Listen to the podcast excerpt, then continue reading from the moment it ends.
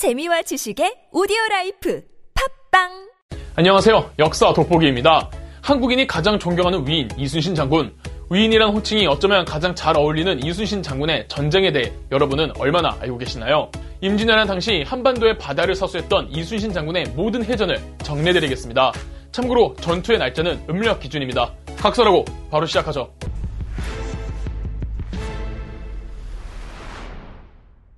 1592년 임진왜란이 발발하고 일어난 이순신의 첫 전투입니다. 일본 외선 중 일부 함선의 위치 정보를 입수한 전라 좌수사 이순신은 1592년 5월 4일 총 85척 배를 이끌고 좌수영을 나와 다음날 5월 5일 패전 후 도망쳐 있던 경상우수사 원균의 판옥선 한 척과 숨어있다가 튀어나온 경상우수영 5척까지 합류합니다. 자, 합치면 91척인데 이 중 절반 이상이 비전투 함선, 그냥 고기잡이 배들이었습니다. 이순신은 입수한 정보에 따라 5월 7일 거제도 옥포에서 배를 정박시키고 육지에서 노략질을 하던 외선 30척을 기습했습니다. 이순신은 부하들에게 기습 작전에 앞서 이런 말을 하며 주의를 주었다고 하더군요.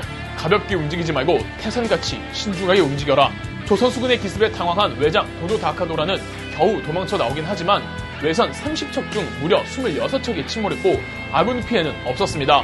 그리고 몇 시간 뒤 않은 곳에 소규모 외선들이 정박 중이라는 정보가 들어오자 이순신은 다시 함대를 이끌고 외선들과 추격전을 벌였고 경남 진해의 하포라는 곳에서 왜구들이 버리고 도망간 외선 5척을 불태워버립니다. 다음날 5월 8일 경남 고성의 적진포에서 노략질을 하던 왜구들을 한 번 더 기습해서 외선 11척을 불태운 뒤 국왕인 선조가 서울을 버리고 도망쳤다는 소식에 사기가 꺾일 것을 우려한 이순신은 전라 좌수영으로 회군합니다. 옥포, 하포, 적진포가 이순신의 1차 해전이죠.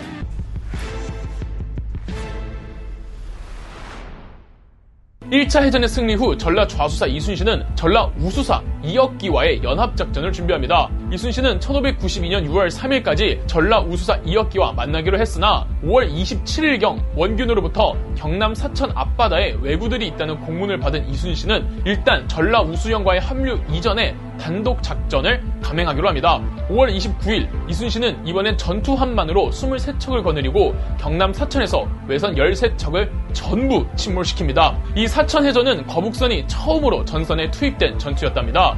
거북선이 활약한 최초의 전투라는 쾌거이긴 했으나 이순신은 전투 도중 왼쪽 어깨에 총상을 당합니다.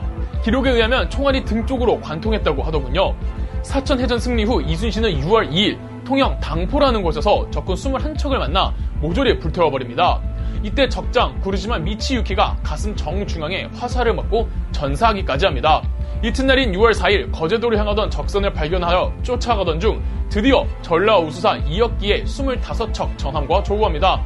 전라 좌수사 이순신과 전라 우수사 이역기, 병상 우수사 원균 총 40척을 훨씬 넘는 조선 연합군은 6월 5일 당항포에서 적선 26척을 6월 7일 율포에서 적선 7척 중 3척을 침몰시키고 4척을 납포합니다. 더 전투를 이어나갈 예정이었지만 척후선들이 외선을 찾지 못해 조선 연합함대는 각자의 수용으로 돌아가기로 합니다. 사천, 당포, 당항포, 율포 총 4번의 전투에서 모두 승리한 2차 출동을 마치고 전라 좌수영으로 돌아왔을 때 이순신은 부하장수들에게 한 번 승전했다고 소홀히 생각하지 말아라. 전선을 정비해두었다가 급보를 받는 즉시 출전하되 처음과 끝이 한결같아야 한다. 라고 말했답니다.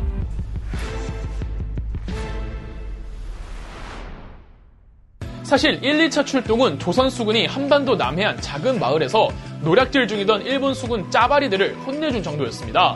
다만 일본 본국의 도요토미 히데요시는 이 작은 패배도 용납할 수 없었고 일본 외장 중 용장으로 소문나 있던 와키자카 야사오루를 일본 수군 함대를 지휘하게 하여 전라도에 있는 조선 수군을 박살내라는 명령을 내렸습니다.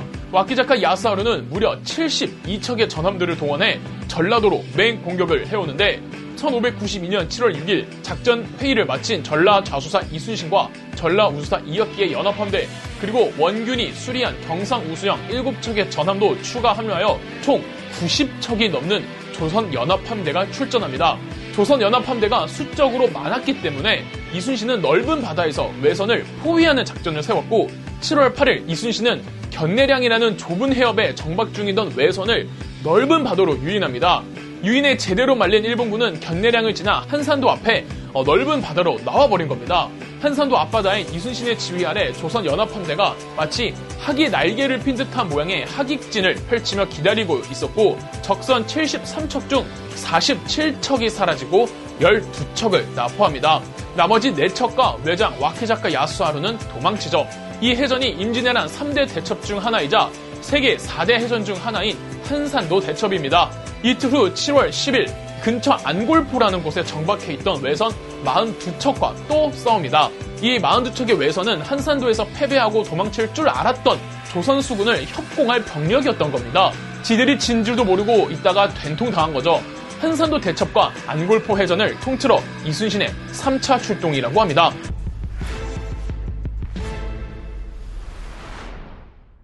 도요토미 히데요시가 조선 수군을 괴멸시키기 위한 회심의 병력이 한산도에서 초토화되자 도요토미 히데요시는 일본 수군에게 해전 금지령을 내립니다.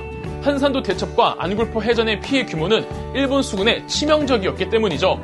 일본 수군이 바다로 나오지 않으면 싸울 일도 없고 칠 일도 없잖아요. 그렇다고 이순신이 가만히 있을 리 없겠죠. 이순신은 일본 수군의 본진이 있는 부산포로 향합니다. 일본 수군을 족칠 요량으로 조선 연합함대는 8월 29일 출전하여 전라 좌수영이 있던 여수에서 부산으로 향하는 동안 장림포, 화준구미, 다대포, 서평포, 절영도, 초량목에서 정박해 있던 외선을 침몰시키고 마침내 적 수군의 본진 부산포에 도착합니다. 부산포에서 이순신은 적 수군을 바다로 유인하려 했는데 일본 수군은 도요토미 히데요시의 명령대로 죽어도 나오지 않았고 육지에서 조선인 포로들을 이용해 조선 함대를 향해 화포를 쏘아댑니다. 조선 연합 수군도 정박해 있는 빈 외선들을 미친 듯이 부숴댔고 적선 128척을 산산조각 냅니다. 아군 측 전함 피해는 없었으나 6명이 사망하는데 이 중엔 이순신이 총애하던 녹도만호 정운도 있었죠. 여태까지 1차 출동에서부터 4차 출동까지 5월부터 9월, 즉 4개월간 일어난 모든 일들입니다.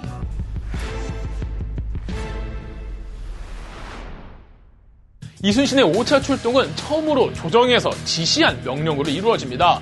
1593년 1월 조명연합 육군이 평양성을 탈환하는 데 성공했고 기세 등등했던 조정은 이순신에게 남해안 곳곳에 요새화하고 있는 일본군을 공격하라는 명령을 내렸죠.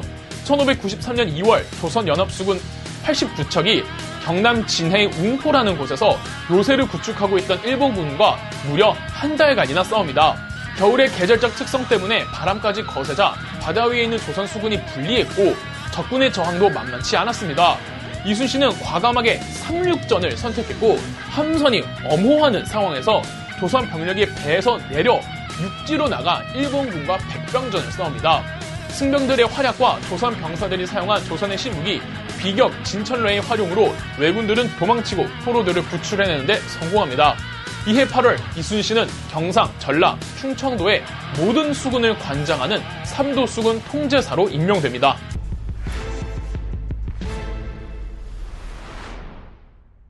한창 명나라와 일본이 휴전 협정을 논하던 시기였습니다. 어쩔 수 없이 이순신의 공격도 소극적으로 진행될 수밖에 없었죠. 휴전 협정이면 협정 기간답게 왜군들도 좀 누그러져야 하는데 왜군들은 여전히 남해안 일대에서 조선 백성들을 약탈하고 있었습니다. 특히 경남 고성 등지에서 피해 보고가 계속 올라오자 이순신은 1594년 3월 4일 무려 124척의 전함으로 당항포로 들어가서 외선 31척을 매우 빠른 속도로 격침시키고 나옵니다. 2차 출동 당시의 당항포 해전과 구별하기 위해 6차 출동의 당항포 해전을 제2차 당항포 해전이라고도 합니다. 전쟁 후 명나라 사신은 이순신에게 지금 한창 휴전 협상 중이니까 왜군을 무찌르지 말라는 편지를 내보내 오기도 합니다.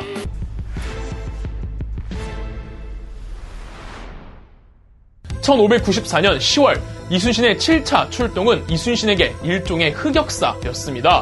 휴전이 한창 오갔지만 휴전에 불만을 품은 좌의정 윤두수가 선조를 설득해 남해안 일대의 왜군 선멸 작전을 제안했습니다. 선조는 탐탁지 않아 했으나 자신만만하던 윤두수가 육군의 최고대장 권율 장군과 수군의 최고대장 이순신 그리고 의병장 곽재우까지 동원하여 거제도를 포위합니다.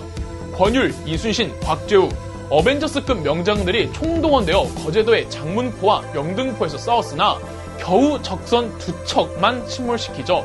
일단 이순신이 최고 지휘관이 아니다 보니까 작전 자체가 본인이 원하는 대로 이루어지지 않았고 이순신이 봤을 때 별 소득 없는 전쟁이라 소극적으로 나옵니다. 기회다 싶었던 이순신의 경쟁자 원균이 나서다가 패주하는 일도 있었고 윤두스의 지휘 아래 조선 수륙 양군이 체계적으로 움직여주지 못하는 바람에 왜군들은 도망가 버려 큰 성과를 내지 못했죠. 윤두스는 조정으로 돌아와 이 의미 없는 전쟁의 탓을 이순신의 소극적 대응으로 돌렸습니다. 이 자체는 유성룡이 커버해 주어 선조가 그냥 넘어가 주었지만 이후 일본 군대 이간질에 완전히 속은 선조는 이순신을 파직시킨 뒤 원균을 새로운 삼도수군 통제사로 삼습니다.